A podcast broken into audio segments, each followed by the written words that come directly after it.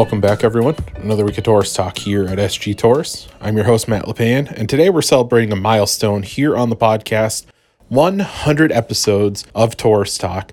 And to do so, we're going to take you through some of our favorite moments in podcast history. But first, we want to thank all of you out there for listening. Without you, 100 episodes wouldn't be possible. So thank you so much for your support and all the downloads and all the positive words. But let's get into the highlights of the podcast so far through 100 episodes.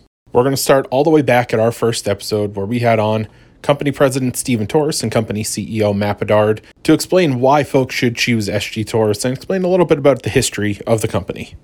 What sets SG Torrice apart as a distributor in this market? We've been at it for 60 years and we've grown to know what our customers want and, and how they want us to perform for them. One of the things we've never done is, is go for the, the quick profit. We've always invested in the future. We always add people before we really need them. We've always added facilities, we've always added trucks without really a thought at the bottom line. It's more like how do we, you know, if customers say our delivery's not fast enough, well, we, then we add trucks and people. If customers say that we don't uh, have a location in a certain place where there's a lot of activity going on, then we open a branch. We didn't just include our leadership on the podcast, however. We spoke with some leadership from our biggest manufacturers, Trane Technologies, and Mitsubishi Electric Heating and Air Conditioning. First, we had on Jason Bingham, the president of residential HVAC and supply over at Trane Technologies. If company has not addressed culture, what's the first thing you would suggest that they do to address that and kind of build a culture within the company? So if you're just kind of getting started, you, the first question is why are you getting started? Because it's if the leader's not bought in, then probably nothing's going to really happen. And so which leader are we talking about that is getting started becomes the question to the answer to your question if you know what i'm saying. That is it the leader at the top that's very interested in wanting to get started? Is it a leader in between that's very interested in trying to get started? Either one of those can be very successful but the question is important because if it's not coming from the top you have some other challenges you have to face. We also had on steve o'brien the senior vice president of residential and commercial business over at mitsubishi electric Trane to talk about the state of the ductless market what we like to say a lot here is you're a whole home solution now, not just, hey, I'm going to slap that thing on the wall in the man cave or down in the basement, right? I think in general, the U.S. market has a fairly good understanding of the benefits of using ductless in those applications. But I, you know, as you say, I mentioned training and education as as a challenge for us because we, we're educating the market on the whole next wave of of what we have to offer, which I would summarize as super efficient heat pumps that can dramatically change the way people heat and cool their homes. Another highlight was helping introduce you to the RunTru by Trane line when it was brand new at the beginning of 2020.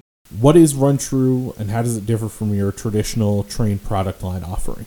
You hit on the brand RunTru by Trane. So really what we wanted to do with really with Trane Residential is to create that offering that really aligns with what we consider the value segment of the market. And so RunTru by Trane is is first intended to create really some separation from really more of our history of, of being a premium brand recognizing that there's this whole other portion of the market where we have limited penetration. And so RunTru is really to align around that we also had a chance to speak with a lot of the vendors that you, the HVAC contractor, wanted to hear from.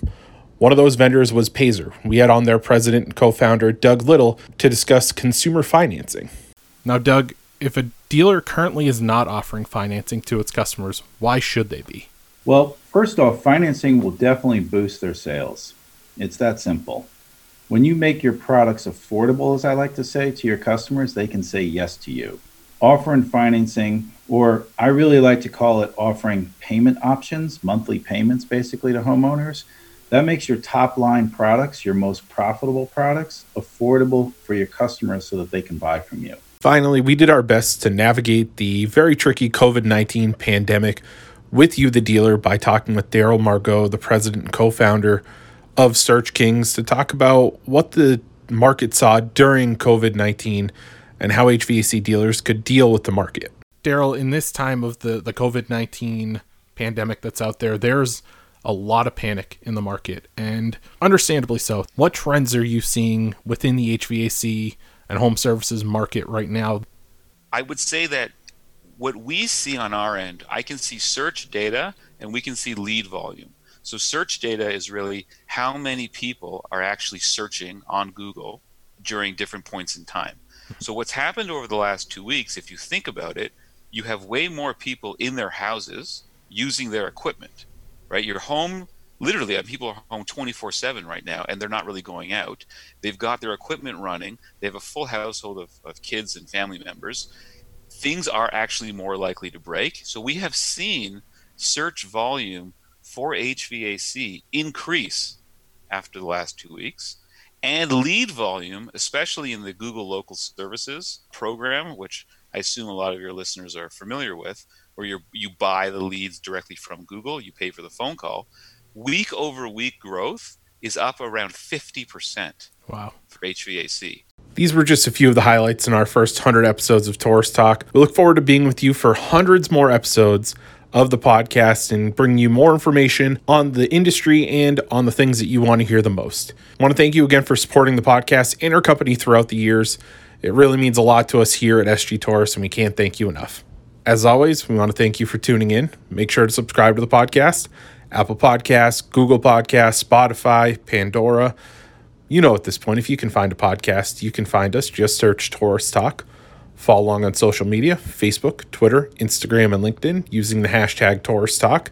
If you have any topics you want to hear, make sure to leave them right there. And make sure to catch every one of our podcasts on our website, sgtorrice.com backslash podcasts. Want to thank you again for tuning in and for celebrating 100 episodes with us. We'll see you next week on Torrice Talk.